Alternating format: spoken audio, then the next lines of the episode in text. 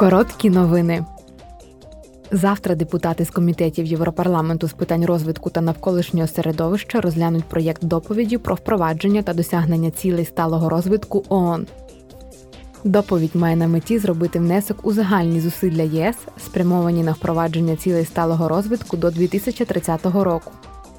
А середньострокова перспектива є ключовим моментом для ЄС, щоб втілити свої амбіції в конкретні стратегії та дії. Також завтра комісар з питань зайнятості та соціальних прав Нікола Шмідт виступить перед комітетом Європарламенту з питань зайнятості. Очікується, що цей обмін інформацією надасть членам комітету оновлені дані про законодавчі та інші ініціативи, які нещодавні були представлені комісією, а також про ті, які ще будуть незабаром висунуті. Ключовими пріоритетами є Європейський рік навичок, безробіття серед молоді, свідоцтво про соціальне страхування, рамки соціальної економіки, гарантії для дітей та впровадження стратегічних рамок ЄС щодо охорони здоров'я та безпеки на робочому місці.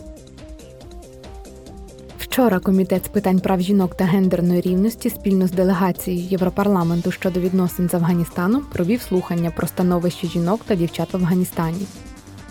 Після приходу до влади талібів жінок пригнічують та змушують мовчати.